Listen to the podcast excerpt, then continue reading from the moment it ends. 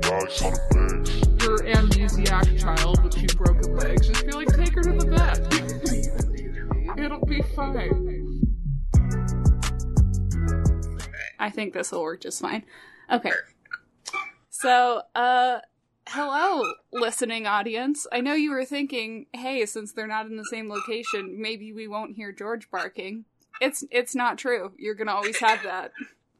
Turns out he's uh, back and better than ever from a distance.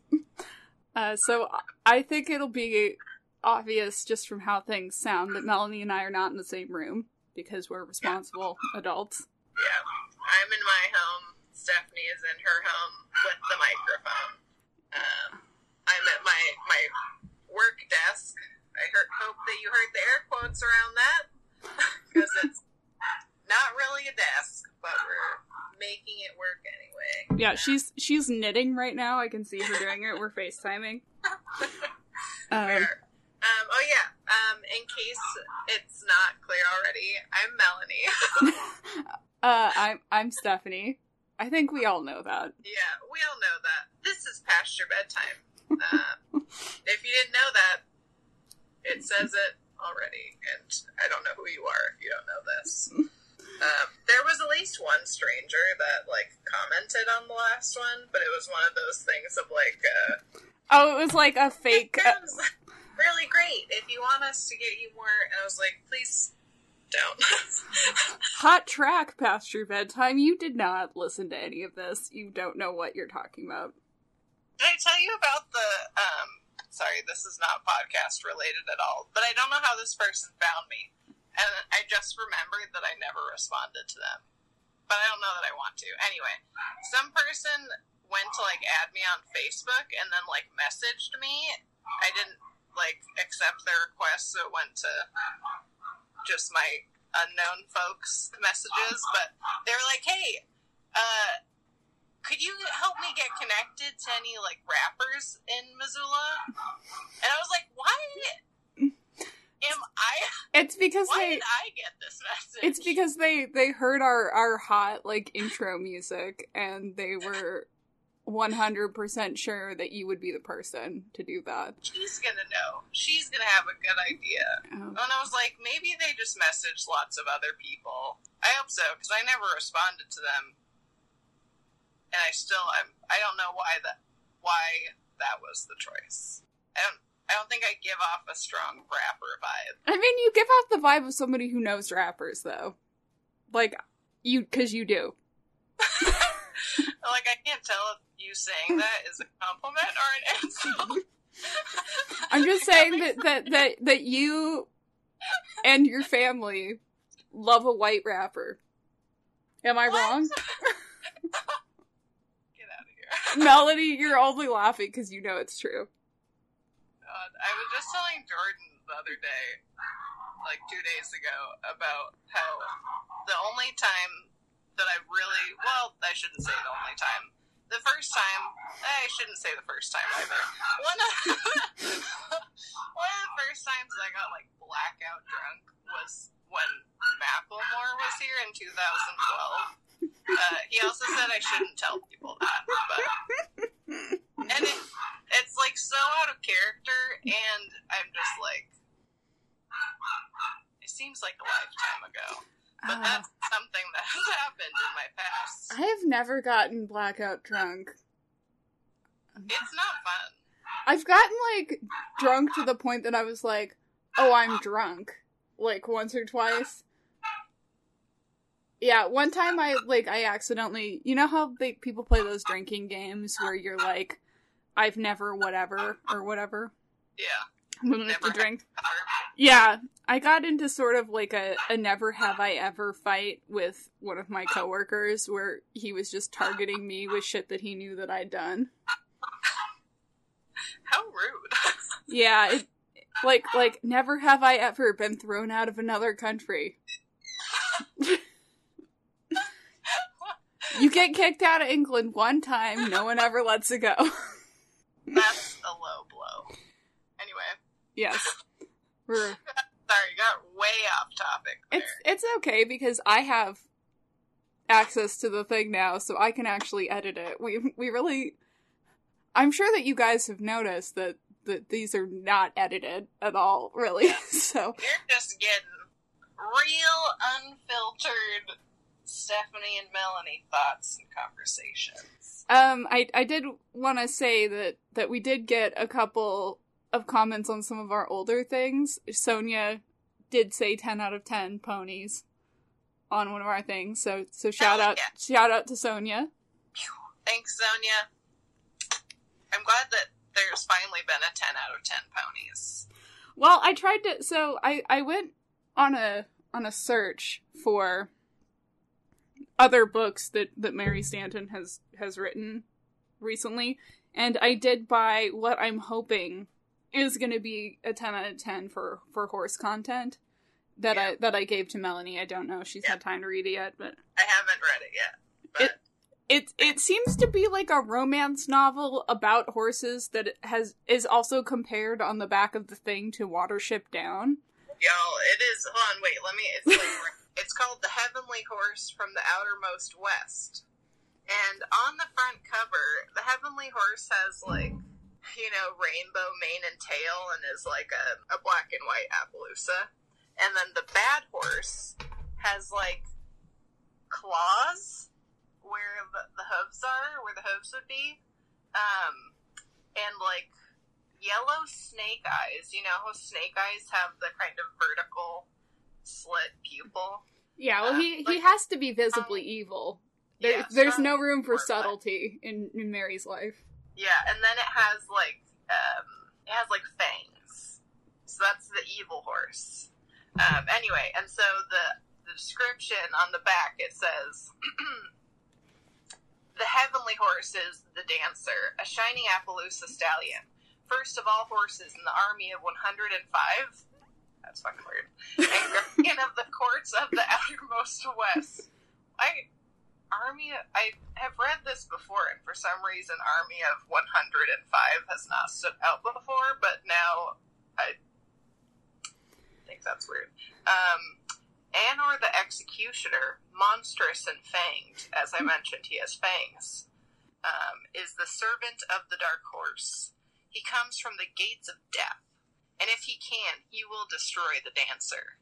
Between them stands Duchess, the last true mare of the Appaloosa line. She's she's not like the other horses. She's not. She's not like the other lady horses. Um, with the dancer, she runs away from the barns of men. Don't we all? but is stalked by Anor and his harrier hounds. If they can kill her and her foal, hold up, she's pregnant. Are they married? I mean, I think they This has not been established. This is an out of wedlock foal, because that doesn't seem very heavenly to me. uh she created a bastard. So if they can kill her foal, or if they can kill her and her foal, the Appaloosa breed will be ended. The Heavenly Horse is partly an adventure, partly a fable, and partly even a love story. See, I'm, wouldn't let this be not a love story. it's it's it's a romance novel that is also like Lord of the Rings esque. Yeah, like her entire story. It is also a mes- I don't know how to say this word right. Mesmerizing evocation Yeah, I think so. of the eternal battle between good and evil. Oh, that's what that's right. So then the quote on the back by Nancy Springer, I don't know who that is. Instincts, urges, jealousies, friendships, loyalties, laws. Mary Stanton's comprehension of the essential horse struck me as a little short as little short of supernatural. Are you sure she is not a puka? That's I had to I Google don't I don't know what that is either. I know I googled it. Um, you'll have to look it up for yourself. It's some sort of strange creature from Celtic folklore. So before we talked about um batching and doing like a bunch of of books at once, and then I read the next book and I have 10 pages of notes. Yeah, had a lot of thoughts. so we figured a lot of thoughts. I'll I'll if Melanie will look. That is so much. Um Oh, yeah. I had Uh, I had a lot of thoughts, so we decided to just do one. But we're gonna Yeah. do this more often. So if you're like if you're a fan, um, hopefully we'll be doing this once a week now, since It's, there's not much else going on. the people are hungry for horse content and we are prepared to do it. So the cover for for this book, oh gosh, um, Is this the fourth one? I think so. Yeah, and it's it's like by by fire by moonlight. I have to look it up. I think. But the cover has like Ari and her dog and Chase, and then what I presume is intended to be Lori as the prow of the ship. You know how there's like a lady on the prow of ships, like a mermaid Yeah. or whatever. Wait, you think it'd be Lori? It's a blonde girl. It's a young blonde girl. I guess I kn- well, I wasn't. I didn't pick up on many things. I think when I With was, long hair. I mean that's what she looks like. Let me see. Let me Google I, that. I think I think she's meant to be the prow of the ship. Also, I just just looking at the cover. I just I have a, a gripe, um, Yes. if you will. Um, so like on the cover, like I feel like there are multiple covers where it. His, his horn is is bronze. Is that what you're yeah, gonna say? so or like or doesn't or just looks like it's almost like white, just like I don't know, like it's made out of ivory or just regular. well, um, I think I think like material, but in the first, okay, sorry, just no, go I, ahead. I started reading the first one over again, um, very briefly, um, and they de- they totally describe his horn as being um, bronze in the first one. They There's say that his horn is bronze, and then they switch it to being ebony. there's a lot of inconsistencies. Like there I so many. I still don't know what her non-Bren brother is supposed to be named because they didn't mention his name in this book. I just uh, They men- what- she mentions that she has two brothers, and then she's talking about missing her brother, and she's thinking about something that Bren did, and then she's like, "Yes, I miss all of them," and doesn't think anything specific about her other brother. So apparently, he's not the favorite brother. She has a favorite, yeah. and it's not Tace or Stally. I think was the other version of his name. I don't know. He's he's the he's the inferior brother okay. but yeah they Yeah. did they didn't yeah i i feel like mary was like learning how to write as she was doing this because i've definitely noticed like a change in quality like the first one is definitely not as high quality as the next one you know what i mean like i feel Yeah. like they've improved over time So the description for the fourth one is Ari and her unicorn Sunchaser have been sent back through the gap to Glacier River Farm, far from Balinor. Now the gap is blocked. With time running out, Ari must embark on a perilous journey across the sixth sea. Um. Okay, hold on. I'm just gonna quickly read like a comment because that didn't provide me much of any information. Um. Uh. So, okay.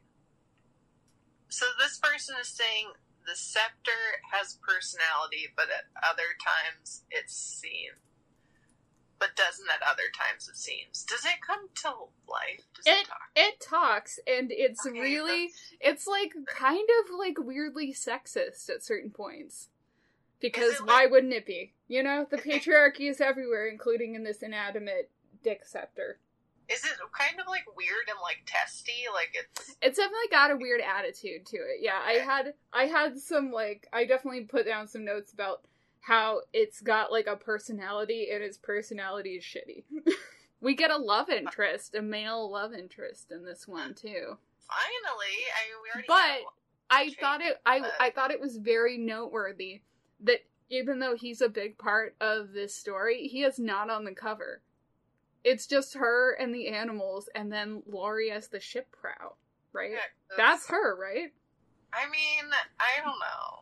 That looks like It's a young girl with long Is blonde it a hair. young girl? She looks old from how far away I'm looking at it, but Oh, and I was gonna I was gonna t- tell you guys uh we finally we had a a Lori Ari shipper up here from me writing that one little fanfic. somebody somebody did pop up and they were like thank god somebody else who's also gay ships these two characters but if you're looking for that type of content it is like a lot thicker on the ground in this book than it has been in any of the other ones Thicker on the ground. oh there's like yeah there's a lot there's a lot yeah okay so by fire by moonlight i'm looking at the cover Yeah. on goodreads too I I don't know. I I feel like that's her. That's my argument.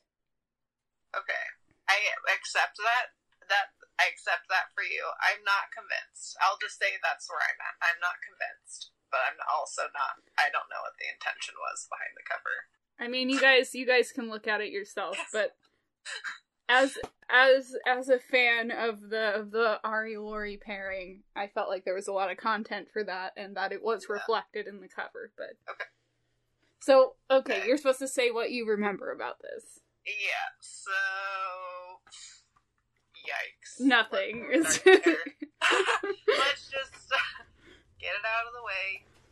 Um, I don't remember much of anything from this one. Because, yeah, so clearly, obviously, they're going to have some sort of challenges, but they go across the sea. So do they start? They start in the the regular world, and the sea connects the regular world and the magical world no. like because that's the way that the um that description read which doesn't make any sense No. Um. So they they're in um Glacier River Farms or whatever for a minute or two, and then they they have to fight a thing, and there's drama, and then they go back, and it's they go back but i thought the gap was closed well, they like have to kind of open it back up, and then they have to do like these challenges to kind of fix everything because they like they go back, but it's not like necessarily into like the area of Balinor that they were in before. They are in a different area, like a different part of that world. and is that so This is um the last time that we did this. You were talking about there being like a, a creepy tunnel. This is where the creepy tunnel is. Oh. Like the, near um what's his name entia Yeah, well, I mean, l- like they have to travel through this thing, and then they they go back to basically where they went in. So they're back at like Castle Entia, okay and then they And- have to go to and then they have to travel. Yeah, because if you remember when they went to Castle Entia the first time, they had to go by boat. is that when we met the working um the working class uh unicorns or Yeah. did we did Well, we meet they like they went on a boat to get to the whole like um Mordor area. Like Okay. they had to travel via and so boat. now they have to travel back They have to travel Right. to another area that is not the area they've been in to like do these challenges because removing the scepter from Balinor and taking it to the Up. normal world has like messed up magic.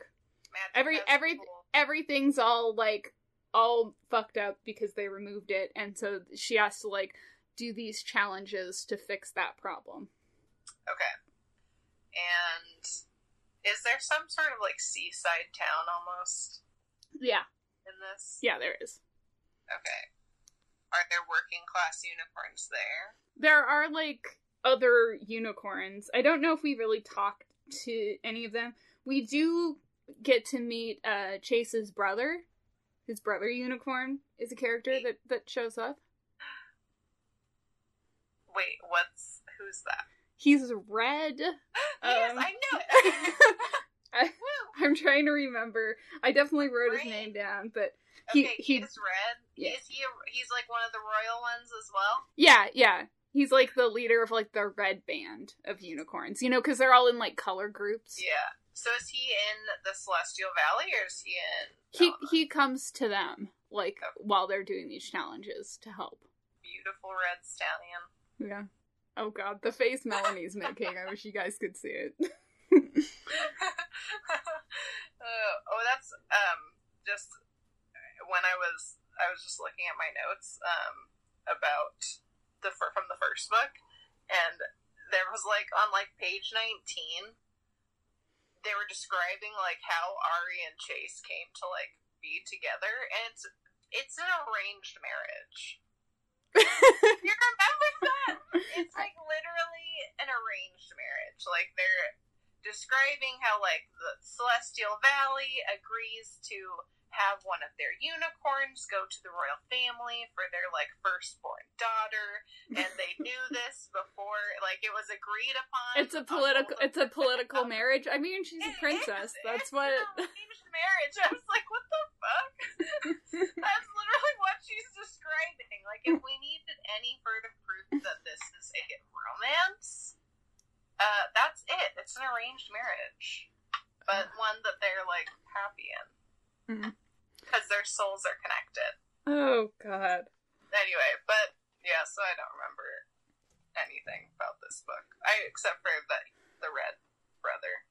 Yeah, I, I, I bet it's gonna be like with most of them, where once I start talking about this, you'll remember. things start trickling in. Yeah, Well, sometimes it's hard to, or like they all kind of blend together. Stephanie's turn. Oh, okay. Is it is it time? I don't know what's happening. Okay. It's a we're in a weird period of life. I'm sure everyone can relate. So, what did we decide to name this segment? Penny for your trots. Penny for your trots, Stephanie. All right. So, uh, we start the book with Atlanta, as basically all of these start, and they start with like a Baywatch style like shower scene of her being in like a waterfall, oh, and oh yeah, water's Atlanta's like hot. falling on her majestically. Hell yeah. which really cracked me up. I was like, "What's happening? How how is there such a strong male gaze happening towards this unicorn right now?" Mary knows what the people want. and it's it's a glamour shot of Atlanta in the shower. I'm surprised that wasn't the cover. oh god. Um so the the watching pool apparently isn't working right now. Like she's not able to to look into it and view other things. I thought it was called the speaking pool or is there how many goddamn pools does this book have? Like are there other pools? Did she change the pool name? I don't really know. No, no. I actually have an interjection slash question, just or just a thought. Mhm. that I also had when I was briefly reading the first um, book. Like, because she can just look into the pool and, like, call Ari's name and find her. Mhm. Why didn't she do that for her family, like the rest of her family members? Can she only do that for Ari? I don't know if they addressed that, but I they did say that she's not allowed to like directly speak to people. Like that's against But- the rules. She can appear to them Right. in a dream or she can like, you know, but she can't her- like I mean, her her just like call like being like, I want to see Ari. She just like dipped her horn in the thing and said like Ariana's name, so that way she could see where Ariana was. I don't and know. don't know where her family. I'm like, why didn't you try that with like the king and queen? Like we're all just like, where are they?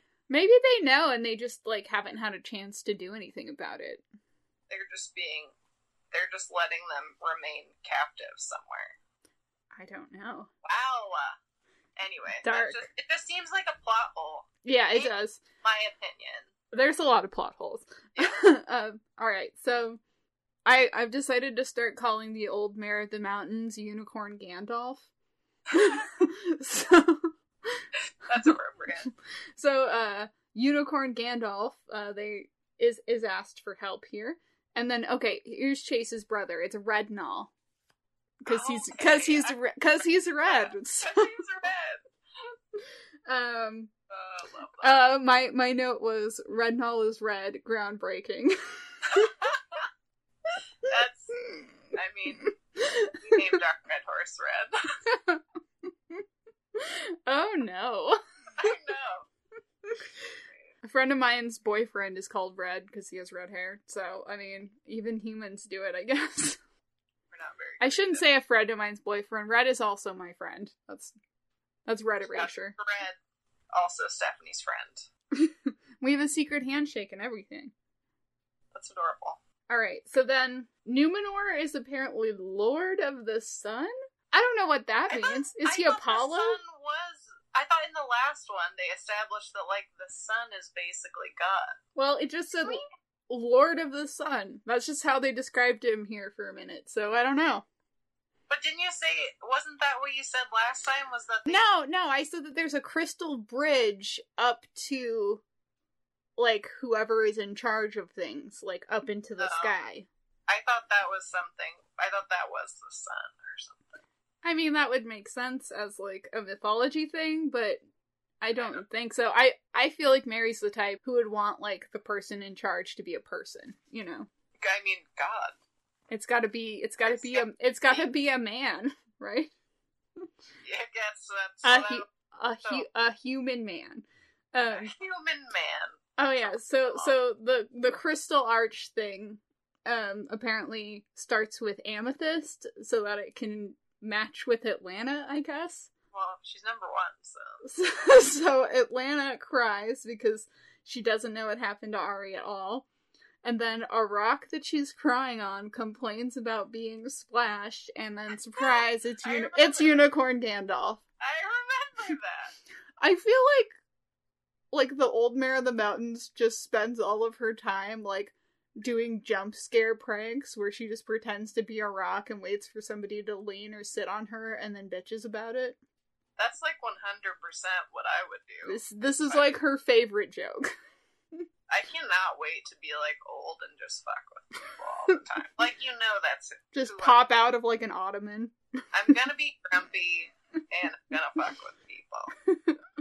Um so then she basically tells Atlanta that she looks tired and then I I put look who's talking um you're sloppy all over the place. Cuz they describe what like every time they describe the old mare they talk about like how she's got all these like long whiskers and stuff. Because she's old, Stephanie. Yeah. If we're gonna be prejudiced, we might as well be prejudiced. Well, if she's going to show up and include ageism. if she's gonna show up and look at Atlanta and be like, "Bitch, you look tired," you should clean up your own situation first. That's like the most classic, like grandma comment as well. you look tired. You're looking tired. That just means you're not wearing enough makeup. That's what it always means. That was like when I f- first moved here and had my first winter and then moved back home. Everyone was like, Are you sick? Are you tired? Because you were just more What's pale. going on? And I was like, There's no sun. this is just what I look like when there's no sun. Thank you all for pointing it out and telling me that I look unwell. Oh, I'm really cracking up at like some of the celebrities that always do like a heavy spray tan, like talking about it. Like, uh, I think Kim Kardashian keeps like being like, "This is the kind of makeup I like to use when I'm super pale." I'm like, "That's your actual skin color. Yeah. What do you mean?" Surprise, this is literally just what you are naturally. I wonder Uh. how Paul Hollywood is faring, because every season of Great British Bake Off, he's gotten progressively tanner. I don't know.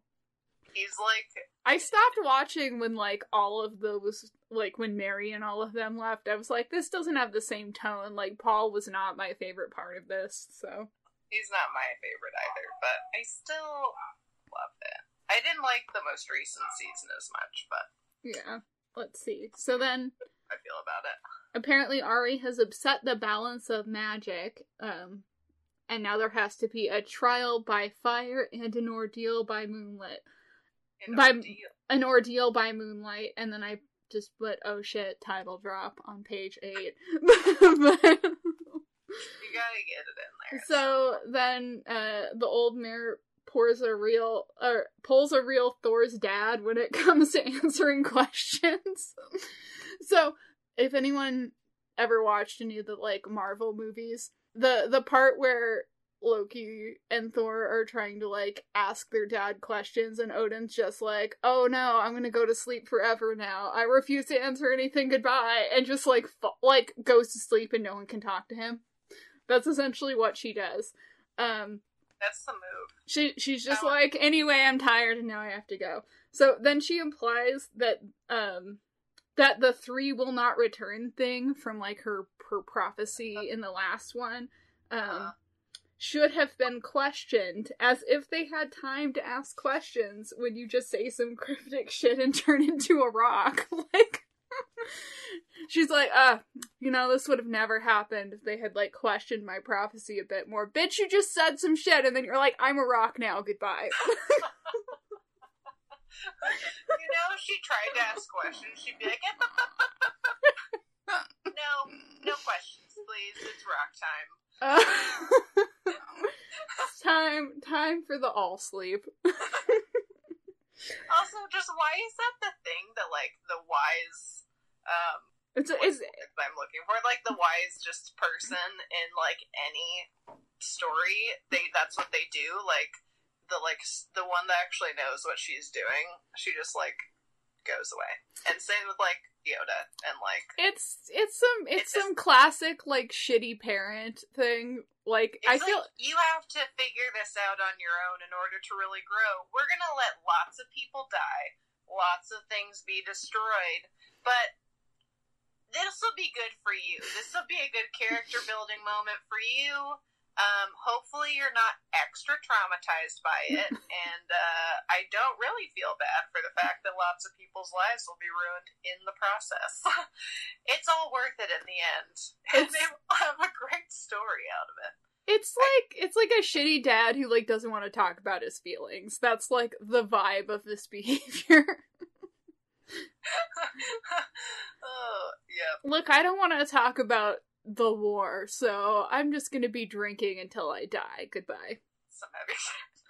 Sorry, that I'm talking about my dad right now, but I was like, how do I respond to what your dad? but I feel like a lot of people, like a lot of like especially older generations and like men, they're like, I don't have feelings and I refuse to discuss them. Yeah, we're just gonna push these down until they destroy me and everyone around me. Yeah. It's a classic move. Classic tale. Classic tale. Doing it for uh, centuries, I'm sure. Alright. So then the the evil unicorns are back and at the pit where quote unquote the slaves labored. So apparently that whole freeing them thing lasted for like five seconds. I mean, I guess it, go. I guess it only took five seconds to free them, so it probably only took five seconds to enslave them again. The foxes and Lincoln are still there and they're hiding. Here, here's a here's a note uh, for you specifically. It says, including this note for Mel, uh, Dill's scar gets a nuzzle from Basil here. there it is. I knew that it happened. That's the cutest thing in the world. They're in case.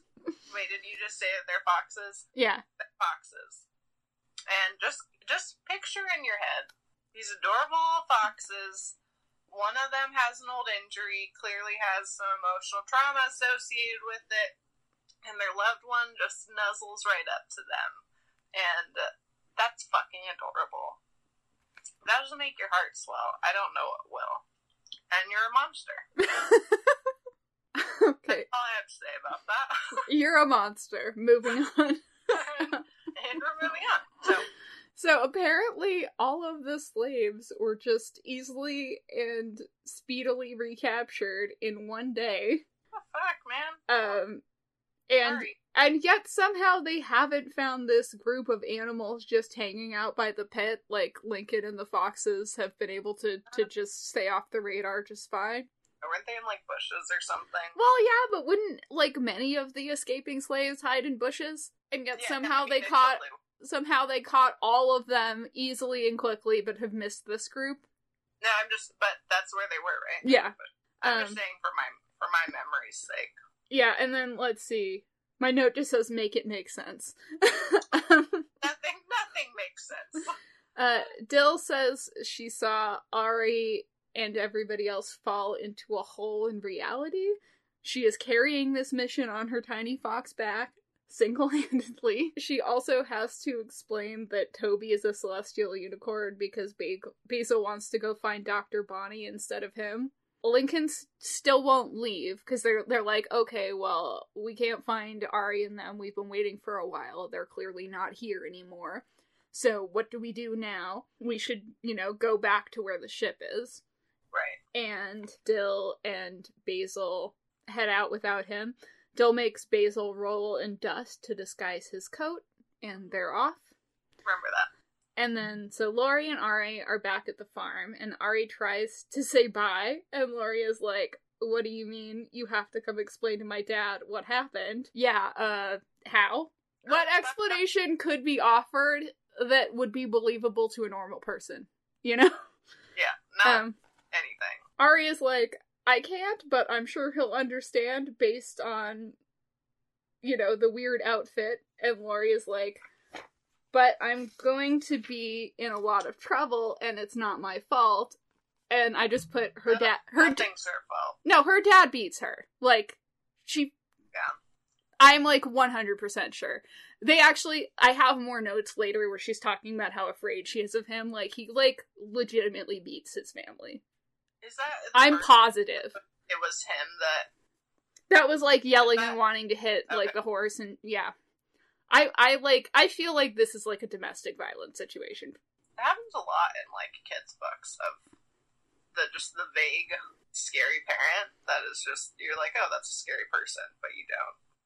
Yeah, I mean, who knows if they like are ever going to fully flesh that out, but there are I don't definitely they do.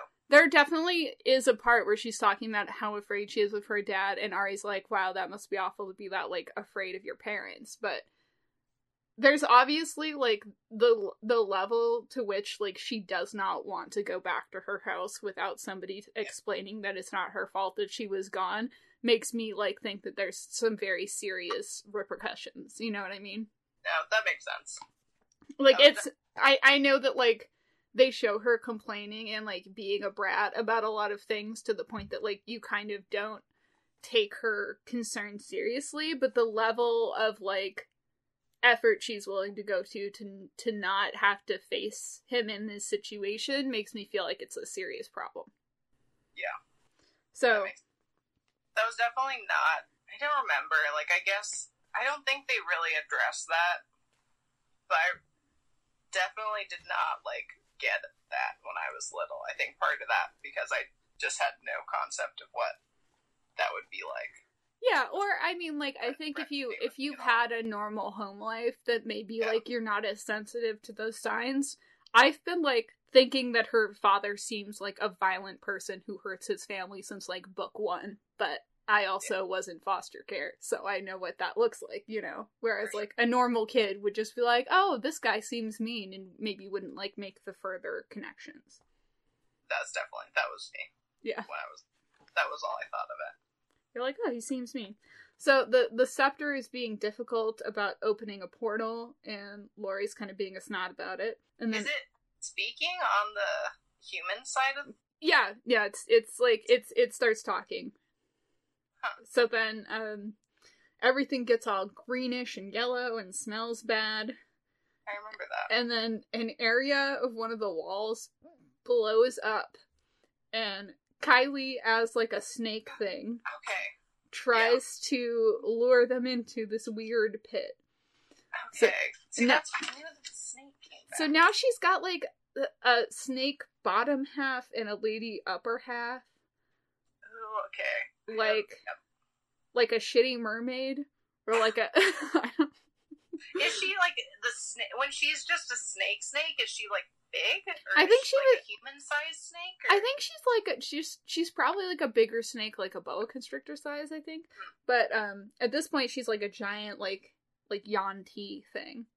Does she so- have like fangs and shit still? I think I think she probably still has like snake eyes. I don't and like fangs, but otherwise it's like a lady on if the there's top. one thing we learned from the Heavenly Horse from the Outermost West. is is that if you're evil you will have slitted eyes yeah Yeah.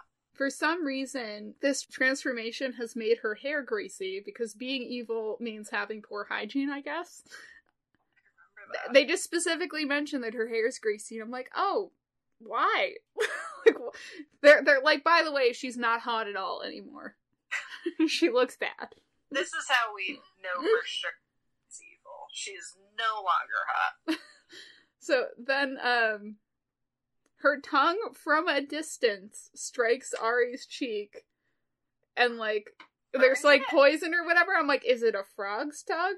Also, the poison is in Fangs usually is her spit poison. Like, how does she poison get poison on her cheek from a distance from just her tongue? I remember that. I don't know. I mean, it doesn't. There, does anything make sense in this? Not really. I mean, I'm I'm only reading you what I wrote down in the middle of the No. night several days ago. so, No, Um, but that doesn't make any sense. and then Um, and then Ari Ari pulls out a knife, and I just wrote "love it." Kylie, yeah, man. Hmm? she don't need no man. she's been like carrying that knife around for a while, and throughout this book, she pulls it out a lot. She's like fully prepared to stab somebody. Love that. Always be prepared. So Kylie does an exposition drop about the trials. Nice of her to explain the plot to Ari. And uh, shows her these roses that are going to be the signs of the trials. It's like Are they a, white? there's a white rose and a red rose, Okay. I remember. Does okay. and Is they they have the- like they have like gross shit. Like That's what I was gonna ask. So the white one has like. one of them has a wound, and the other and the other one has like gross maggots and stuff. Okay. Yep. See, things are coming back. You said this is what was gonna happen. Uh, so then Kylie goes after Ari and she drops the scepter and Chase has to go after Kylie. And then the the weird like area that they're in starts to cave in and Lori grabs Ari by the hair. Mary has a hair pulling fetish, I swear to god. Uh to pull her out and Ari runs forward to grab the scepter. Lori screams at them to get out because the cave is collapsing. An honestly solid point. And then Ari, let's see. Sorry, I'm trying to read my own handwriting and it's a mess. Ari grabs Chase's mane and then suddenly they're safe in the pasture. So, but still in, still in the river. yeah, yeah, they're still in Glacier Okay. River. But um I don't know. It obviously was like a pretty dangerous situation and Lori was like legitimately trying to help her and like putting herself at risk. So that's nice. They're giving her like a little bit of a, a better character. Then Chase has a cut on him and Ari has a nasty burn on her hand and Lori seems like she's pretty much okay, but she's like really pale, you know, cuz she's freaked out. The scepter starts to talk now. Okay. Um of course it talks, Lori said in exasperation. Same girl. uh, she suggests that there might be a tape recorder in there, and they actually try to unscrew the top to check. And then it gets mad. Doesn't it like get mad and is like It, it's like the it fuck, talks yeah. back to them? Yeah. So I'm I'm starting to kind of love Lori's attempts to make this nonsense make sense. Like she's like, what would be I mean her explanations are weird, but she's like, huh, maybe we've been abducted by aliens. Maybe there's a tape recorder in this. Like she's actually trying to figure out what's going on, which everyone else is just like blanket accepting. They're like, it's magic, whatever. And she's like, no, what is actually happening? Let's be rational. Human way. So the the scepter repeats itself about Ari having to do the challenges, or her other option is to run away and become somebody else altogether. Lori points out that like he's just repeating himself, and I'm kind of enjoying her level of sass in this book. The scepter just says the same shit again, so she's like, "Oh, you're repeating yourself," and he's like, "Let me repeat myself again." Yeah. Apparently, Ari's babyhood name for Dr. Bonnie was uh Bonzi. wow, they put a Y on it. It's so different. It's so fresh now. It's a nickname now. That's yeah, that's if you tie to something. yeah, I'll just start calling you I'll call you Melly. It'll be a whole thing. There now it's I have a nickname. No. That's what it is. so the scepter says the challenges have to be met on the other side, and Lori points out that this doesn't make no goddamn sense. then Lori wants to go home and not talk to the stick all day, and Ari says that she can go then, and Lori says she won't face her dad all on her own, and I just wrote please call CPS. Ari tries to convince Lori that she can't go by pointing out how hot Chase is. Like, look at his big ebony horn and uh, like he's I can't obviously bring this unicorn for other people to see. It's going to be very Right. clear that he's a unicorn. But it, there's there's like a weird description of like his big ebony horn glinted in the clear sunlight and I and I just wrote Mary is this about dicks again? What isn't about dicks? And Um. And then Lori says, I can't go home without an explanation. My dad will kill me. I'm taking that literally. I think Yeah. she's literally afraid for her life, which makes her being a brat like make a lot more sense. She's like, I'm afraid that I will actually be, be murdered. After she says that, she is literally sobbing in fear. And then Ari tries to put a hand on her shoulder to comfort her, and Lori shrugs it off. And Ari thinks, how terrible to be so afraid of your father. Once again, like, I fucking knew it. I fucking knew it. I knew that there was something wrong with this man. Yeah. And so the scepter explains how to get through the buried passageway and refers to itself as I and says that it'll need to concentrate to like make this happen. This thing is fucking sentient. Like while the magic happens, Ari experiences Chase's physical feelings. Like while this is happening, he she can like hear and taste like th- what he's experiencing. Really Yeah, interesting. it's very it's very personal. It's very intimate. That is, they share their souls are connected, as I stated earlier. So then we cut to Atlanta, and she still can't see shit in the pool. What's Uh, your point? To be hot. Every every story needs a really hot unicorn.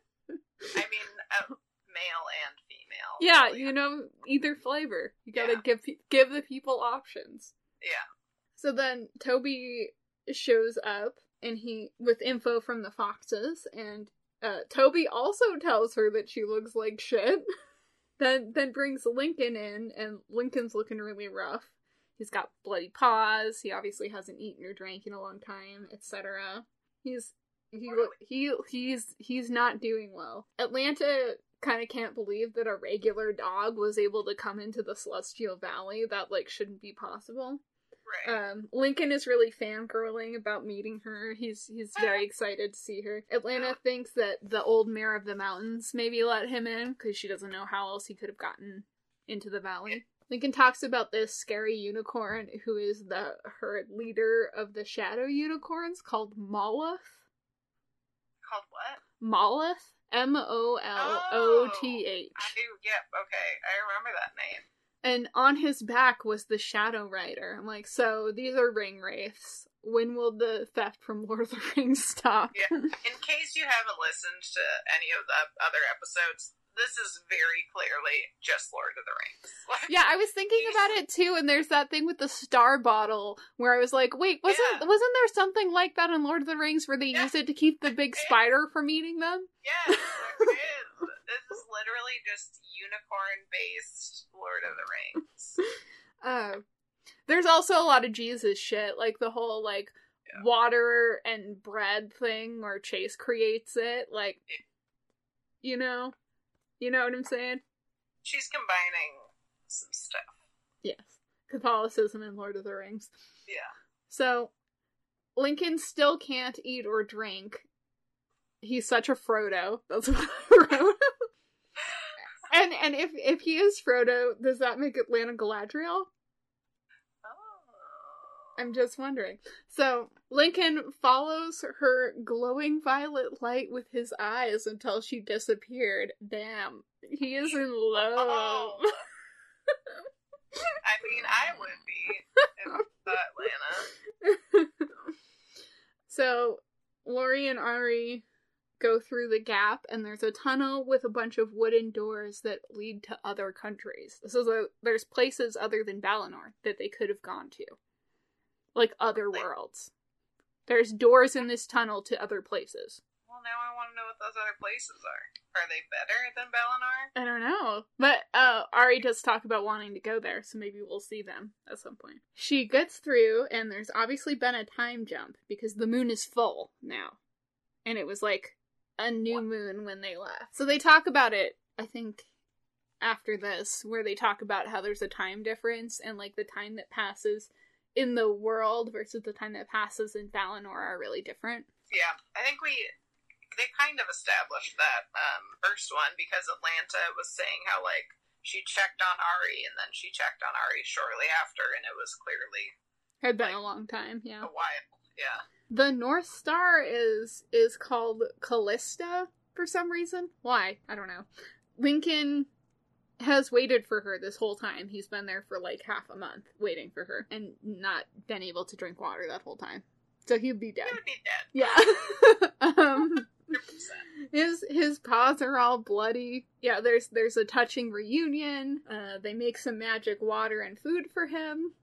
Apparently, the key to the first magic, which is the the thing that like Doctor Bonnie has, right, where it's like just normal, ordinary items, like you could make water or bread, um, is that you have to use it for others to do good.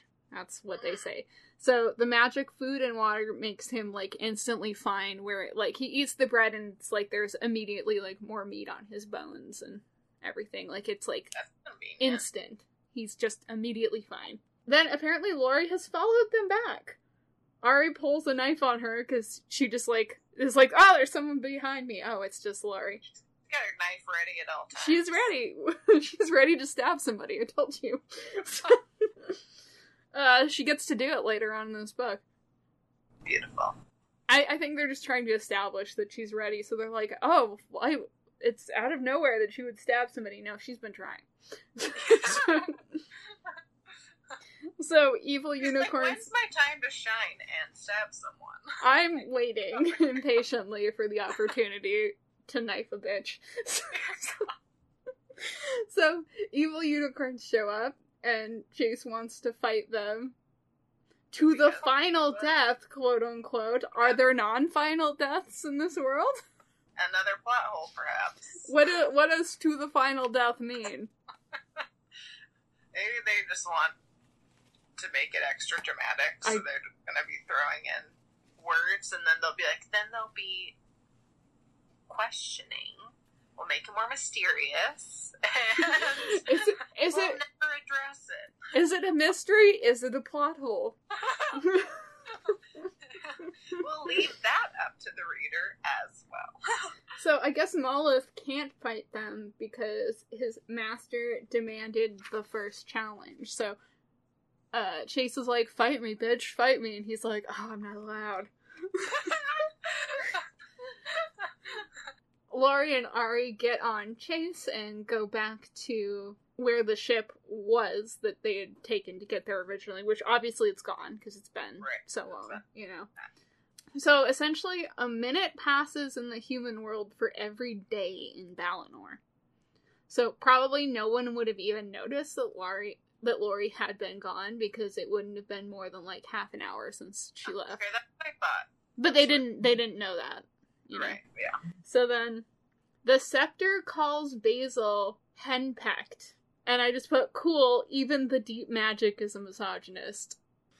I mean, this is Mary's world, and Mary is also a misogynist. Like so- me meanwhile, like Dill just fucking carried them through that whole mission, like knew where everything was, explained everything to everybody, made sure that like her husband was like properly camouflaged so they wouldn't get caught. Like she did fucking everything. Yeah. And they're like, uh poor Basil, he's so henpecked by his competent wife who like fucking saved all of us. What a bitch.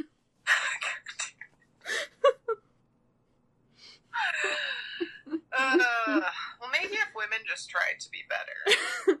Have you have you thought about being like more palatable to me? Like, what if I, the man, was in charge, even though you know more about what's going on?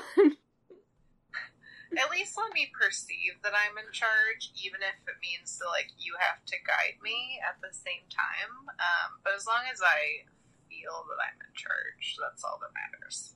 oh God! So they get there. They're like, "Oh shit, the boat isn't there." But then the boat shows back up. Lori gets to get cleaned up and is sleeping in the hammock of their room. And Ari apologizes to her like sleeping body and promises to help get her back home. And I just put shipping it. We know that already. Yep. Apparently, the people that are on the plates that she has, remember, like she was like, "Oh, these are like everyone's outfits are like the people on our on our dishware or whatever." Yeah.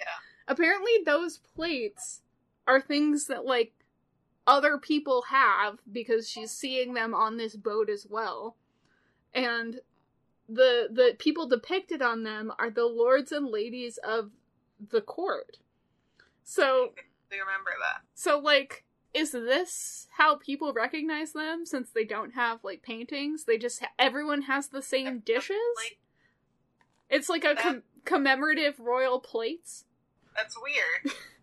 I mean, it's odd, but that's definitely. I probably wouldn't choose dishware if I was going to be making sure that everyone. Knew who was important and, like, Yeah. Yeah. So, Bren is on the plate. She's, like, seeing him on there, her brother. She says that she misses him, and then I put, not her other brother, apparently, though, because he's still nameless.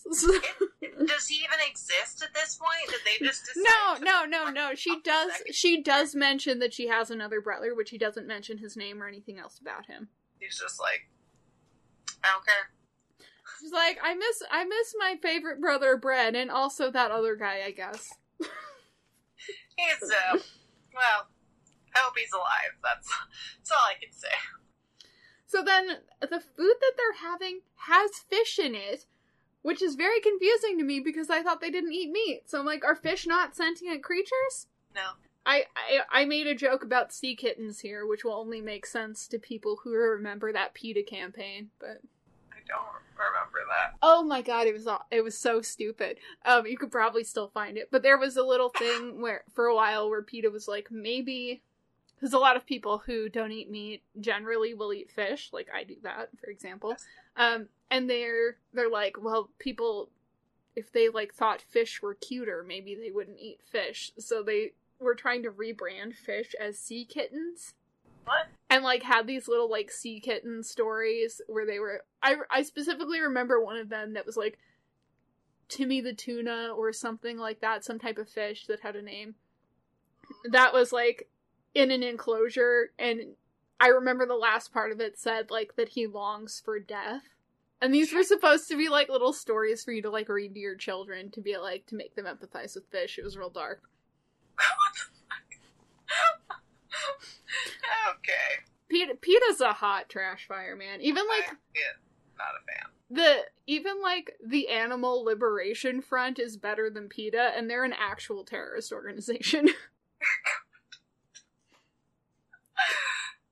Yeah, I don't like. I I will say if anyone if anyone looks up the animal liberation front, their pictures are really hilarious because it's like a person in a ski mask with like an AK forty seven, but also an adorable bunny. So like Right. photos of them. That is interesting. I will be googling that later. it's I don't know, they're high quality pictures. I'm like, this is unironically great. Like I, don't know what they thought they were doing, but I love it. So then apparently the trial by fire is going to be a unicorn like jumping race in uh, Derrida. It's a land. It's, it's an area they're going to go to. So it's just it's going to be a fucking steeplechase. That's the I trial. Memories of this. Derrida is a shithole where everybody is sad and they're just like walking around really dejected. So they get there and they're like, oh, this place sucks. Just sounds like a regular day. They have coal mines there that were set on fire and then are constantly burning. So essentially it's like Centralia, right? Wait, what's that? You don't know what Centralia is? Um, do you did you ever see like Silent Hill or play the Silent Hill video games? Um, I think I saw Silent Hill a long, long time Okay. ago. Okay, so the the Silent Hill games are based on a place called Centralia, where there were coal mines that were set on fire, and they are still burning to this day. Like nobody can live there because there's just constant smoke. There are people who still like do live there, like a few weirdos. Um, and it's kind of a tourist destination because it's just this weird apocalypse area full of like fucking smoke all the time. But yeah, it's just an it's a natural disaster. It's in it's in the U.S. Yeah, What? yeah. Look up Centralia. Never heard of this before. It's well, the thing like if you get an underground fire like that in coal and there's a lot of coal there, there's kind of no way to put it out. Yeah. There's no way to to stop it. Huh. So, but yeah, like if you've ever if you've ever played that video game or seen those Silent Hill movies, this is the place that that's based on, like the the aesthetic of it. Hmm. So then they're I just they're they're they're introducing our potential male love interest. Gotta gotta get more heterosexual here. So the there's there's a boy her age. No, in the town. They've arrived at Derrida, Okay. which okay. is where they're gonna do this thing. Oh, that's right. So there's this boy her age who's like the son of the inn owner, like the inn that they're going to be staying at. His name is Finn, Oh. Yep. and the innkeepers seem like they're low key royalists because they're they just make a few comments where it seems like they're like pro royal family, you know, Okay. as much as they can be in this area. Right. So Finn is tall and skinny with red hair, Oh, okay. and his mare, his his unicorn mare, is definitely flirting with Chase a little bit. Ari is looking at him, being like, "Man, his posture sucks on this horse." um, Finn is just way too impressed with Chase. Is like really interested in him, and Ari thinks that he is an honest, nosy person who doesn't jump to conclusions. Strange characterization. that is interesting. Uh, the Scepter tries to chime in with some comments, and Ari's like, "Shut the fuck up, Scepter! Like, no one asked you anything. Don't out me. Now So- not the Now is not the time." So then Ari's like, seems like she kind of thinks Finn seems cool, but she can't really talk because she's being incognito, which is bumming her out. She's like, I Yeah. can't. She's like, I can't legitimately talk to or connect to anybody right now because I can't let anyone know, you know, who I am. know. Yeah, or like if they're getting too interested in me, then that's you know I can't really let that continue. Is she going by a fake name? I don't think so, but she's just not introducing herself as like you know.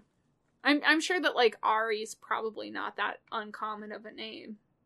Yeah. I guess they can't use magic right now because it's going to make it really obvious to the bad guys where they are. Like she goes to do something and immediately Chase is like, no, no, no, no, no, you know? Yeah. So then Ari decides to spend the night in Chase's stall. So she just like sleeps out in the barn with him. And so there the the race is gonna happen. Lori wishes her luck and really means it. She says that. I'm like, growth. She's not like, I hope you fail. She's like, wow, this looks like a really hard course and I hope that like you do well and are fine, you know? That's nice. There's a lot of description about how fancy her saddle is and a description of the bit, and none of this means anything to me, so I'm, I'm like, I feel like this is like for the horse girls where they're like, I need to know some details about what kind of a what kind of an equipment situation she has, and I'm just like, this is nonsense. I don't It's know. important. I cannot tell you how many hours I have spent in my life looking through like horse tack magazines. So yeah, I mean this this was content directed at you, and I was just like, I don't know what any of this means. Finn wants to just walk the race. He's basically just hanging around like a puppy, trying to like talk to her. He is competing in the race, isn't he? No, he's not going to. He's not going to? No, because it's not like he doesn't want to like harm his his mare. Like she's not, she's not a good enough horse to like be able to complete that race without injury. You know. Okay. So he's planning on just like walking it, just to like be around. Okay. Um. So I'm like, does this guy know who she is or know something? Because he's being like too helpful for someone he just met. Or just she just he just think that she's hot. She's just such a babe. Yeah, could be. So, uh, Moloth shows up, the evil guy, the evil unicorn, and he and Chase immediately start having a dick measuring contest. His rider drops, like, one of the gross roses and leaves, and it says he has a featureless face. So I'm like, so he's Voldemort. The Shadow Rider is Voldemort Mhm. Or Yeah. or like a ring wraith you know i guess they Yeah. didn't they didn't have faces either they were just kind of like a like a weird shadow right Yeah. um finn touches her arm and she shrugs him off impatiently and then he like touches the back of her neck with a strong and gentle hand I the- remember that. and then is offering to get her food. Meanwhile, she's like, "Please go away." strong and gent. I remember that. Yeah, they specifically that's say that. that's weird. You don't touch someone's neck. Well, so she's like, you know, crouched down on the ground, like freaking out, you know, and he's like, "Are you okay?" You know, trying to like chill her out a little bit. So it's kind it's not com- completely out of nowhere, but it's also a, a little bit like dude, you barely like you've talked to this person like twice. You're getting really intimate for somebody who like that you like you don't know her. I think I've had too many people touch my neck in a weird way, which No, it's weird. It's That- weird. that- it's I- weird. ugh, I'm not I'm not saying it's not weird. feel bad on the inside. But based on the descriptor of a strong and gentle Yeah. hand, it seems like she kind of liked it. Cute, tall, gangly boy. Uh, so then Lori shows up, says that Ari is the best writer out there. That's nice. And then Finn shows up and gives her some food that she thinks tastes bad. And uh, Finn starts going on about some important dream he had. So Atlanta's been putting her foot in it, apparently. Maybe that's why he's being so helpful. Yeah. So the race starts, and Tia is trying to hit her with a mace and then starts shooting fire at her. It's very dramatic. So, Wait, Finn- is Entia the Shadow Rider? Yeah. Oh, okay. like Moloth is the is the unicorn, and then Antia's riding him. Okay. Finn shows up riding Red Null. Uh, Okay, okay. I knew he freaking knew that he showed up. yeah. He just like halfway through the race, he pops up on Red Null and is like, "Come over here with me. I have like a, I have a safe place for us to go to." And she's like. She's like, I don't really know this guy very well. Like, I don't really know if I should go with him. And Chase Ch- Ch- Chase is like, well, that's my brother, and he he wouldn't be helpful to this person if he was like trying to harm us, you know? Well, that's my brother. So. Yeah. So they win the race, and they're both a little bit injured, but they have some of Dr. Bonnie's salve, that salve that they put on everything, so that seems to be helping. And then Chase just has to flex on Moloth. He like cannot stop himself. And and Ari has to be like, we cannot stop to fight now. Why are all men like this in these books? They're Yeah. like they're like, I need to brutalize somebody. You don't understand. How else will we know that they're like the top dude? So then they they get away. Ari wakes up on a beach. Everybody Oh, for this. everybody else is like partying in the water without Yeah. her. Um, she finds a coconut and cracks it open, and it's like black on the inside. yeah, that happens in a little bit. Yes. Yes. So I'm concerned that she was unconscious for that long. Because if you're unconscious for more than 30 seconds, you have brain damage. I. She's got a lot of stuff going on. I well, She's not okay. it's something that I always think about whenever there's a movie and instead of having the good guy kill somebody, they just have him knock them unconscious. And I'm like, if they stayed unconscious for more than 30 seconds, you caused them permanent brain damage. That's what happened. So, so this is not actually the, the, the nice move you're making it seem like it is. No. I guess they rubbed salve on her, so you know she's fine. I guess the brain Yeah, damage is that's is you fine. need. Yeah, just rub some salve on it. so, blah blah blah to paradise, full of like beautiful sparkling water. The the like nice bird calls remind her of Atlanta's voice, and I put Lincoln and Lori are in the same boat of like being in love with Atlanta, where she's Yeah. like, "Oh, beautiful noise! It's like the voice of my unicorn girlfriend." so Finn starts describing Atlanta coming to him in his dream, and his ears turn pink. Was this a sexy dream? Like, what? Um, sexy for him at least. I don't know. I don't know, but he seems embarrassed by it. So something happened What with that. Isn't sexual in this Tiger series. Dude, it gets real Freudian in a bit here. So, so anyway, she tells him that Ari needed somebody to be her champion. Every woman needs one. uh, my comment was yuck. And then Yep. I kind of I find it a little bit entertaining to see what I was thinking in the moment. So after this, they open the coconut, and or he's trying to open a coconut, and Chase has to flex on him by opening it himself. He's like, "Excuse me, don't flirt with my girlfriend." It's all black and gross, and it has a note inside, you know, talking about the next challenge. Oh, this is the trial by moonlight. Mm-hmm. There is a mermaid kingdom. Dude, and the mer- the mermaid, the mermaid. I'm I'm like, this mermaid is about your sexual attraction towards women, Mary. That's what this is. So I'll get into it, but there's apparently it's gonna be a diving competition. That's the next Yeah. challenge. Finn and Ari are bonding, and she's thinking about telling him who she is. He's he's all excited to like be on an adventure because he's like, finally, I'm out of the shitty place that I'm from. God, I've been wanting to leave. Yeah. You know, we're having a great time. And so they haven't mentioned her legs this whole time, and they're just fine now for no reason. Like I don't know, they're just fine. Like she's not. Moore. No, she hasn't been having any more problems with it. They haven't mentioned it once in this book. Hmm. So maybe that's that salve finally worked, or like she's got more magic now, or something. I don't know. So Ari's looking out onto the water, and there's like a beautiful mermaid that's luring her out there. She's able to to walk on the water and stuff. And I'm like, you know that like being lured by mermaids is something that like siren. yeah, like this is pretty gay. That's all I'm saying. gay in the good way. Uh, so then she drops what I assume is like the crown, like Ari's crown that she's missing, into the water for her to dive for it. I guess the shifter has like a whole underwater city, and there are just tons of mermaids down there. Yeah. So there's like things attacking her and all of that. And then she gets to the rose, which is in the water.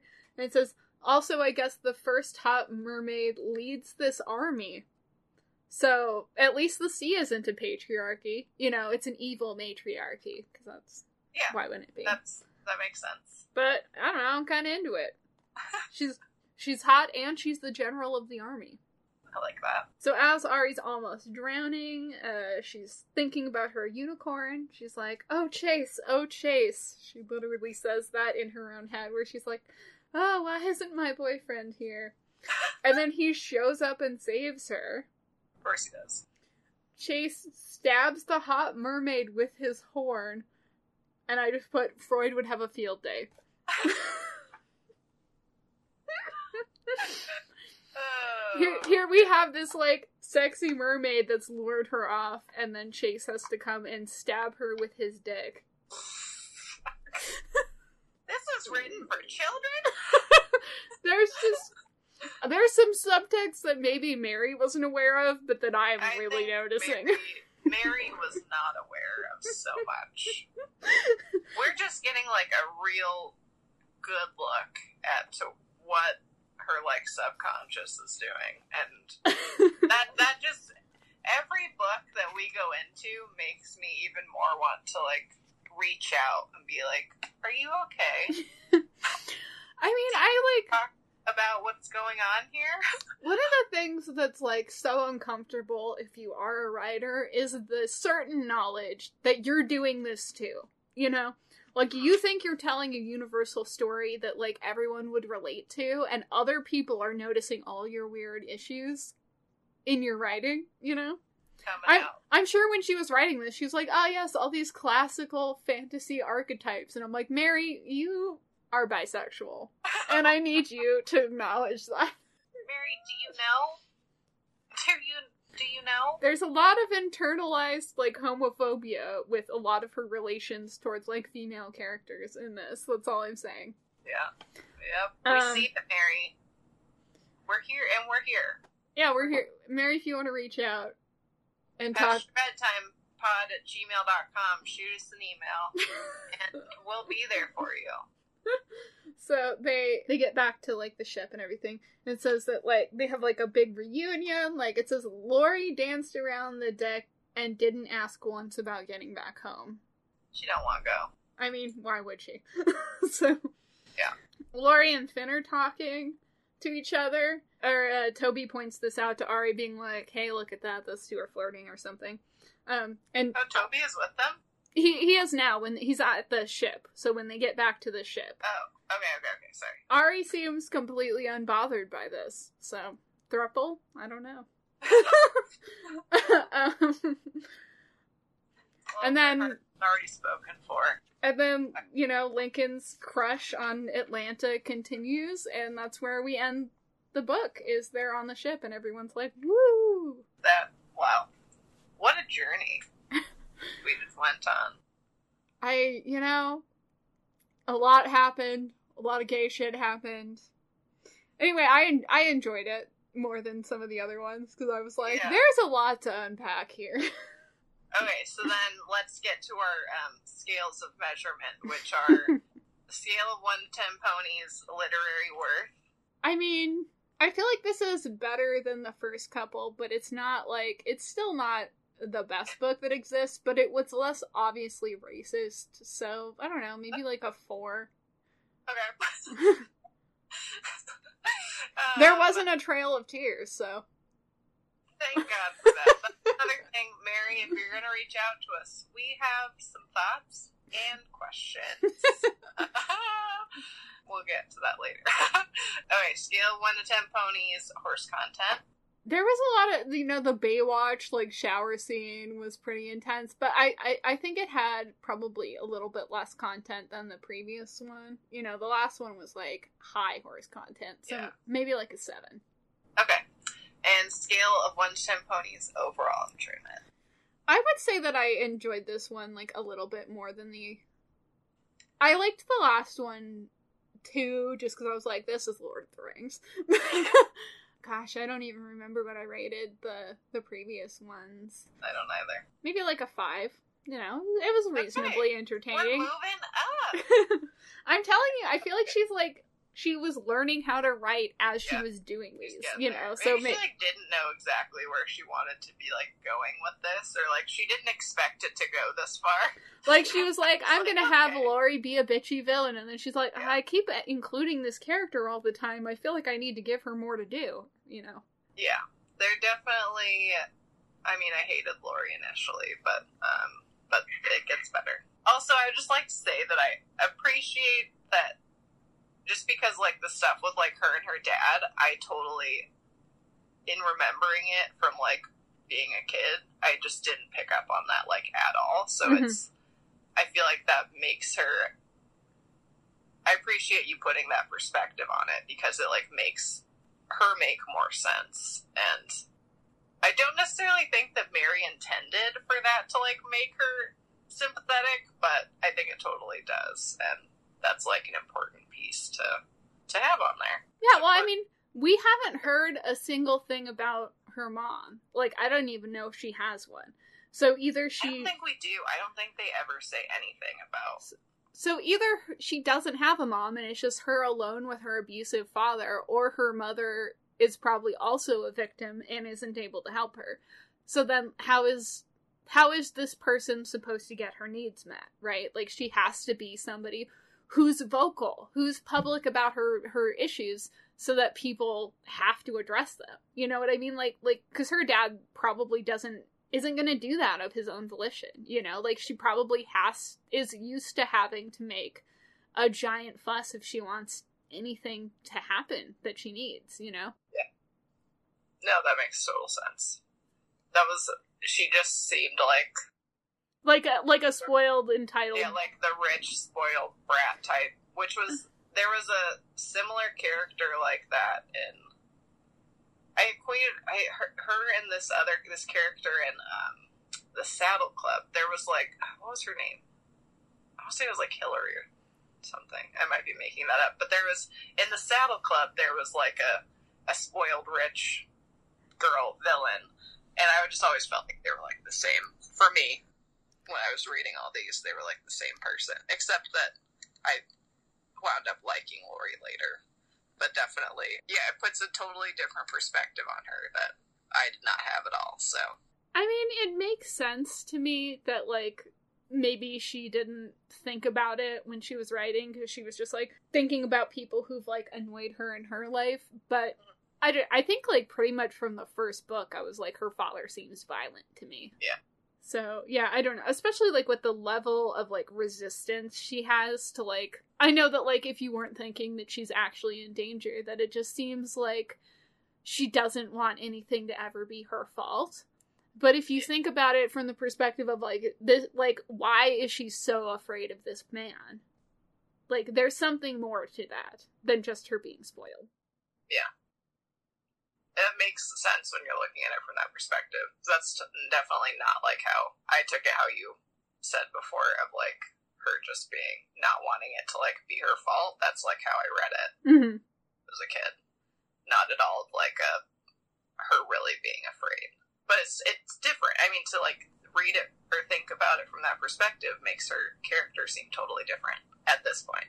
Yeah. Like I wound up liking her anyway later, but Yeah, I mean, I think that I, I can already see how they're planning on trying to make her like a, a more sympathetic character to the story because they do have her, you know, get into that like whole cave in situation. She tries to pull Ari to safety, you know, and she she didn't need to do that, and then tries to be supportive of her with the race thing is like, you know, being complimentary and stuff. So hey, that's part of it is like being removed from like a shitty situation and being surrounded by shitty people.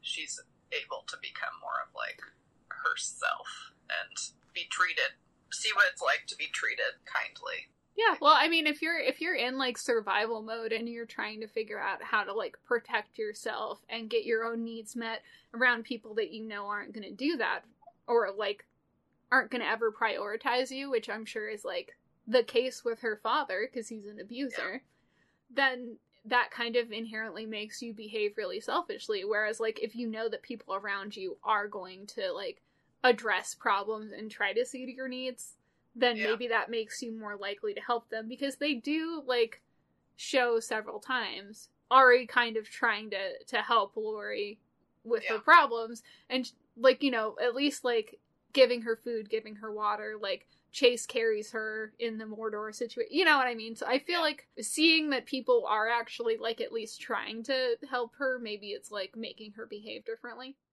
And like, well, they're building like trust. Yeah. Themselves and like building a relationship. No, that's well.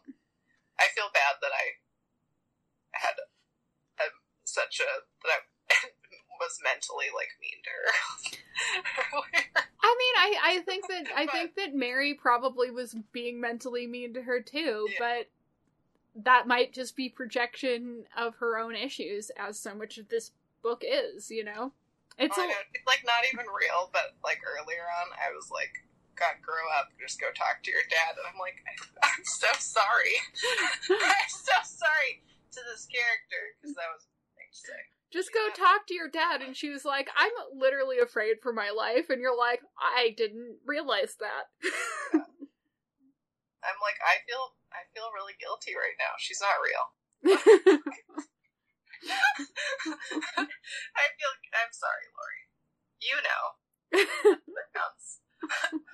no, that totally. Uh, your commentary on it made me re- totally rethink like what I think about her. So, thank you. You're making me a better person one podcast at a time. let's let's talk about how racist and gay these books are. Let's just go full on into this. Oh my god, I know. It, it'll be very interesting because I am like planning to like reread them, and obviously you pointed out some of that stuff anyway. But it'll just be very interesting to read it from uh, all of the things that I just was not aware of at all. That's how I feel about like basically anything that I was like really enthralled with when I was little. Like looking back on them as an adult and seeing all of the things that like were so obvious, but that I just was so oblivious on. Largely, it's usually like sexual things that are in like adult movies or even in kids' movies. You know, they'll put like vague or overt like things that are like sexual that are kind of for like the parents to be like that's funny mm-hmm. If you as a kid, you're just like totally no idea. I was like, I we watched like Austin Powers and stuff all the time when we were little, and those are incredibly sexual. And I was just like, I just thought it was a funny movie, and those things like didn't register to me. Which now I look back and I'm like, you idiot. Eight year old Melanie. I don't know. I I remember being fairly aware of things like that, but I think that I also was probably way more aware of a lot of those things than most kids are. You know, like I, I feel like what you're describing is normal. Like going back through being like, oh, there's a lot of subtext here that I didn't notice. I've probably told you this story about how like the first day that I went to kindergarten that they like had some rule at my elementary school for like new kids that you had to have like an aide go to the bathroom with you. I think probably because they'd had a lot of like little kids who had never had to like be doing all of the stuff in the bathroom by themselves and they wanted to make sure that like messes weren't being made and stuff like that. And I wouldn't let them do it. And I like basically was like, "What's wrong with you? Why would you want to watch a kid go to the bathroom? Like, are you a pervert? Are you a pedophile? What's happening right here?" And they were like, "What the fuck?" they were really like disturbed that I didn't want that. That I like immediately was like, "That's inappropriate." and called and they called my parents and my dad was like, "Yeah, why would you want to watch her go to the bathroom? That's weird." valid. I But- mean, I don't think that most like 4 or 5 year olds would have had would even have considered that as a possibility of like something that an adult could do. But I was always very aware of those kind of things. So, Yeah. I would have thought I would be more aware. So my parents are always very like they didn't present it in like a weird way or like a but just like they tried to make us aware of like what could be inappropriate situations without necessarily making it obvious that that, that was like a weird sexual thing. mhm. So maybe that's why I was always like aware of like what was like would be appropriate or inappropriate, but like not. But yeah, but like sexual subtext, I didn't pick up. Yeah, I I think I did probably picked up on it too much. Like that probably is like what's wrong with me as a person. is that like as as a 5-year-old I was like this is very horny. I don't like it. I'm uncomfortable. oh man. Okay. So, Anyway, what's our uh, what what's our main went down a characters? Yeah, yeah. Let's talk about our personal psychological issues. I did like an anxiety advice thing the other day because oh, I and I saw. Uh, well, I didn't. I haven't listened to it, but I saw the um. well post. I did I do say hi Melanie on it, so now you're required to listen to it. But That's it. Was like uh, it's on my list of things to listen to because um, I too have anxiety. um, as it turns out. But as I as I was doing it and I'm like describing the emotional process that people go through when they're freaking out, I'm like this is one of those things that I don't think most people have examined on this like level where I'm like, so you have this thought and this thought, and then you're gonna have these kinds of feelings, and then you're gonna do this, and like as I was talking about it, I was like, I've been to therapy too much. like this is, I'm too aware of all of these things. Anyway, if you, yeah, if you if you guys want to figure out how to not like lose your shit right now, I I made a 15 minute or so advice thing on my personal SoundCloud. Stephanie's tips and tricks. Yes. Well, I did like a thing about how to stretch your jaw because I was like, everybody's clenching their jaw right now. And a lot of people were like, oh, this is helpful. So I was like, maybe other things would be, but I don't think many people have listened to it because they're like, I don't really want to get into this. But It's important. I just said. I think that. Wait, did, what day did you post it? Was it Thursday? it was like in the middle of the night, a couple, like a day or so ago. Yeah. I had therapy on Thursday, and I was like, "This I need You're like, I just therapied. I don't need more therapy. physical therapy and therapy therapy in the same day," and I was like, maybe that's too much. Yeah, that's a lot. I was tired even after like just doing it, but Yeah. It's just I'm not like used to being this is only my second. My therapist has been gone.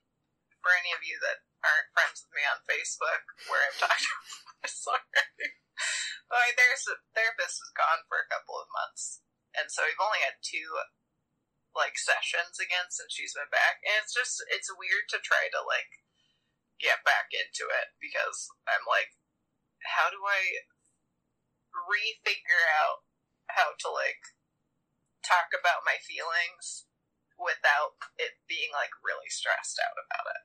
Mm. So I'm, I've been trying to like almost like avoid. I mean, I've definitely I've been like trying to avoid. I'm like, what can I talk about that's like surface level for enough time that we don't actually have to dive in to how I'm actually feeling, and then she will inevitably be like, okay, we've been not talking about this for a while, so how about we bring it back? And I'm like, but what if we didn't? She's like, "Have you noticed that you're avoiding what we, what you're paying me to talk about?" I'm like, no, do not make me actually discuss this. She'd be like, I noticed that you reacted uh, to what I to this thing that I just said. I'm like, don't look at my face. you don't acknowledge.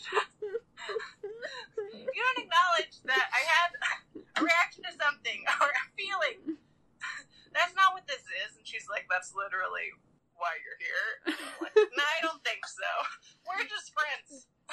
She's like, "Melanie, this- having a good time. this is actually the service that you're paying me to provide you with. Heck. So, No, that's what I came here for. Don't make me do it. Anyway, I'm getting stressed out even just thinking. About this is why people are here. We don't have any problems. Melanie, you you just did the textbook like look up to the side when you're lying thing. You you did that. Oh no, no, Stephanie, you're doing what my therapist does. We don't. Don't look at me. She's putting her shirt over her face right now. No, no, put it back. Let's take a picture. That. That's what you I, wanted. yes, I just wanted I wanted a photo. I just had to take a screenshot of your shirt over your face. That was all. That's my go-to. It's just if you can hide your face, they won't know what's going on. No, no one will know. And luckily, none of you can see this, except for Stephanie. But she's there. She knows. She, she's seen. She's seen most of of me. Um.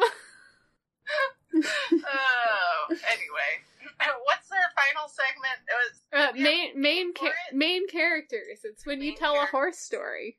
This is why I tell a horse story. Yeah. I just I was think earlier on I was thinking of what I wanted to say. Well, okay, I'll just tell this one. This isn't like super exciting, but um, this is the story that I that I tell when I'm uh, trying to explain to people the difference between like sugar and red.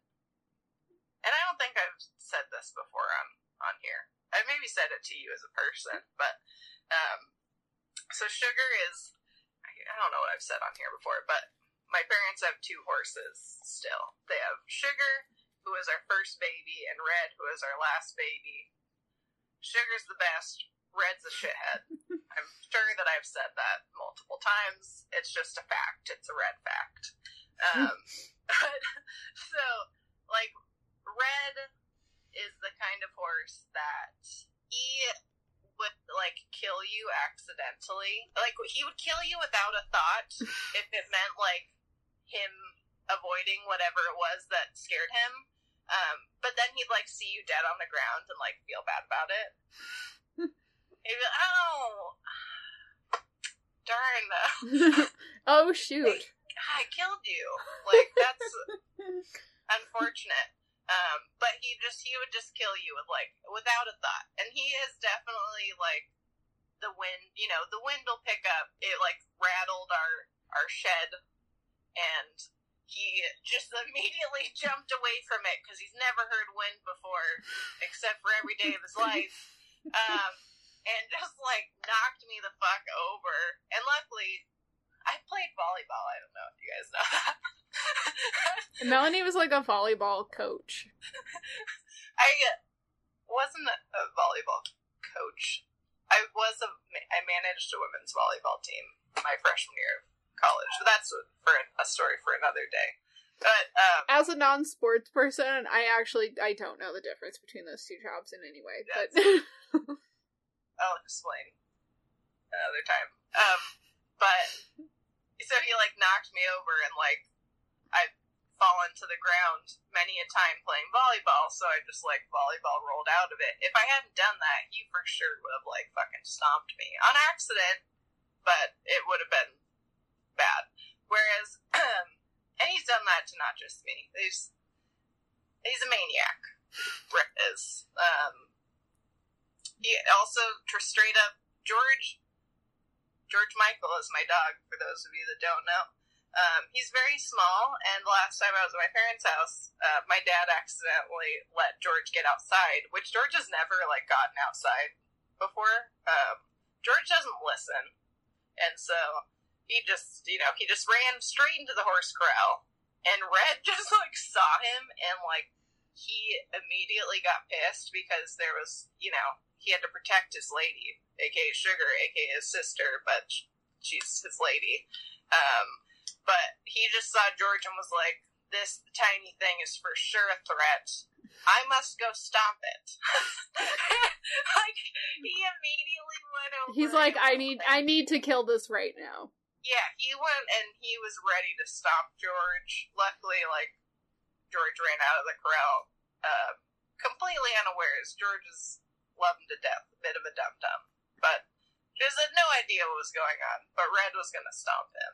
Just further evidence that Red's dick. George can like sense that you're talking about him, so he's Yeah, barking in the barking. background. Anyway, I got off topic. So Red, he's not ever gonna think of you first if he is in a flight or fight scenario. Whereas Sugar, she was born when I was seven, and we grew up together. I started riding her when she was two, and I was nine. I started showing her when she was three, and I was ten. I thought I was fucking hot shit. Like, I thought I was a really good rider. I was like, look at me, like, I'm totally fucking doing this. I'm, like, showing this horse. I'm doing so well. Like, look at her go. Um, and, like, I years later saw like a playback of a video and like literally my reins are like flopping. And she she like but she, she like took care of me. She could have done and three is young. Like for a horse that's like really young. Um typically like kids don't ride horses that are that young because you know they're just more unpredictable and not as trustworthy. But she like took care of me. She never once like freaked out or like took off with me, like reared, bucked, anything. She just totally like it. I think she just like knew that I was like a kid and that I wasn't gonna hurt her, and so she wasn't gonna hurt me, and she was gonna make sure that like nothing else hurt me too. anyway, I love sugar. This is, this is turning into, but we like one time my mom and I went on a trail ride and the horses got super spooked because there are like lots of groves by our house when I was growing up in my hometown. And this these like dogs came like running out of these trees and like really scared the horses. And so we wound up like getting off because the horse that my mom was riding was younger and he was kind of he was a little bit more like red temperament wise but like nicer. Not as much of a dickhead but we were walk we like walked them back and you usually walk a horse like they're on your right side you're on their left side. And um th- these kids were like jumping on a trampoline in this yard and scared sugar. And she literally swung her entire body like like her head staying in the same place swung her whole body around and like up an embankment that was on my left side. So she moved from my right side to my left side up an embankment so that she could get away from the thing that scared her and not hurt me. So that's she's amazing. Is my point. Sugar's an angel. Her name is Sugar because she's super sweet. I want that sugar sweet. She's also a palomino and beautiful. And um yeah, I just she's the perfect horse. So we're we're big fans of sugar in our house. That was a very long and winding tale. that lacked a lot of direction. Yeah, I mean, do do people need to know all of these things about us? It really is just our personal friends. And you did say your physical therapist listened to it once, so maybe you know that shout out will be nice. Shout out to Carly, my physical therapist. Um, I like to think that we're real life friends now. I love her. Now she knows. Well, well, yeah, that's that's that's pretty much that's the book. Um, we will. I'll read the next one and make some more notes. I'm hoping it only gets gayer. And if if if you're a fan fiction fan, I I am planning based on some of the events of this book to to write another little bit. So, you know, look look out for that.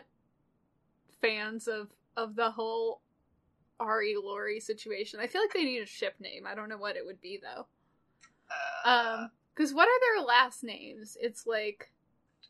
Lancaster or something. I'd have to look, but I I don't feel like their their like last names make a good ship either.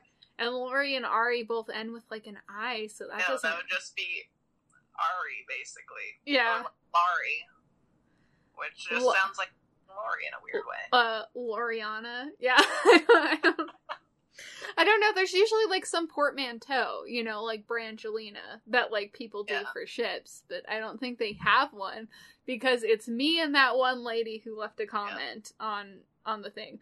Um. Oh gosh, I like. I think I sent you a screenshot of it, but I kind of want to. Did you find it? I did. Okay. What is? You read it. You want then, me? 'cause- Okay, so this is the comment on Stephanie's um, Lori Arianna fanfic. Okay, so I'm not the only kid who sh- er, I'm not the only one who shipped them as a kid. Awesome. This is adorable and I love it so much. Please write more of them because you are the only writer on the entire website who's written this fandom, not as a crossover. And I need it, and my grubby 10 year old baby gay self needs it also. Also, praise the Lord for soft Lori. You're making dreams come true.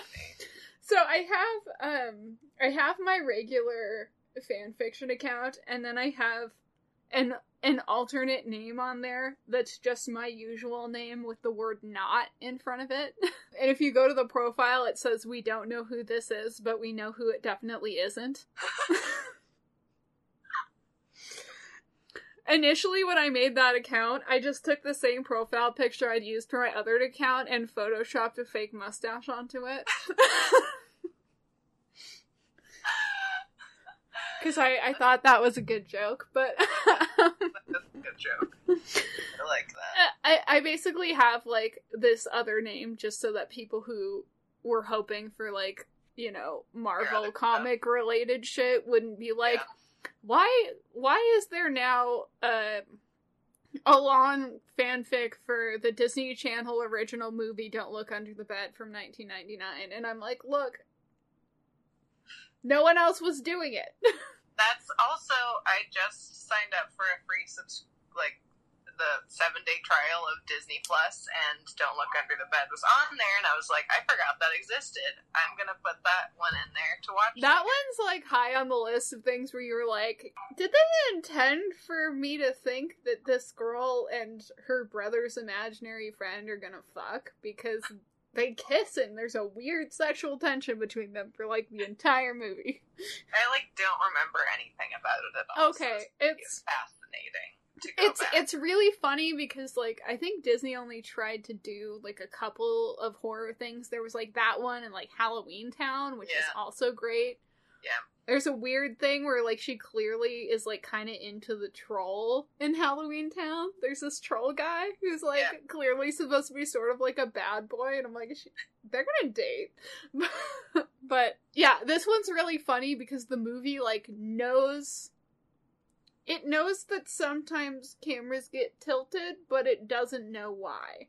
So there's just like Dutch angles all the time, and it's really funny to me as like a cinematography choice.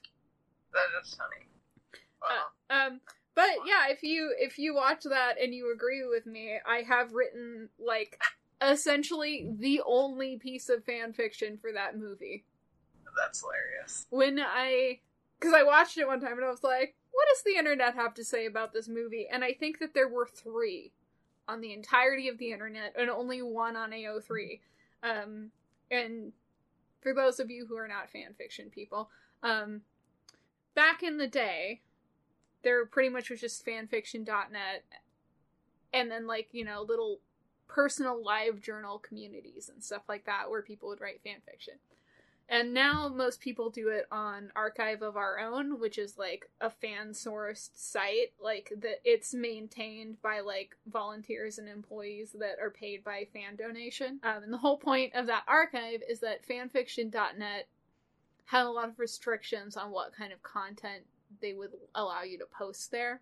Hmm. And there aren't restrictions on AO3. You can do whatever you want as far as the content goes. Because there was a lot of like discourse about like certain types of like fantasies being inappropriate or like they really like would try to crack down on sexual content which like didn't really work but you know that was part of the ethos of fanfiction.net an archive of our own doesn't have any of those restrictions. The the idea there is that as long as you're appropriately tagging your stuff so that people know what to expect from it then there's no reason that you can't write whatever you want. Because if you don't want if you're like i don't want to ever see a character die. I don't want to see whatever like there are tags for that and you can exclude that in your searches. So there are people who will like go to read a story and be like oh i don't i don't like that this thing happened. Like well then don't read it. It was it was tagged.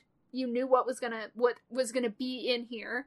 Yeah. you know if it's not for you then don't look at it you know? Yeah. you have the ability to curate your own experience there's no reason to like censor the community but fanfiction.net like their idea was that you should censor the community that there's some things that just shouldn't be posted or written Lame. Yeah.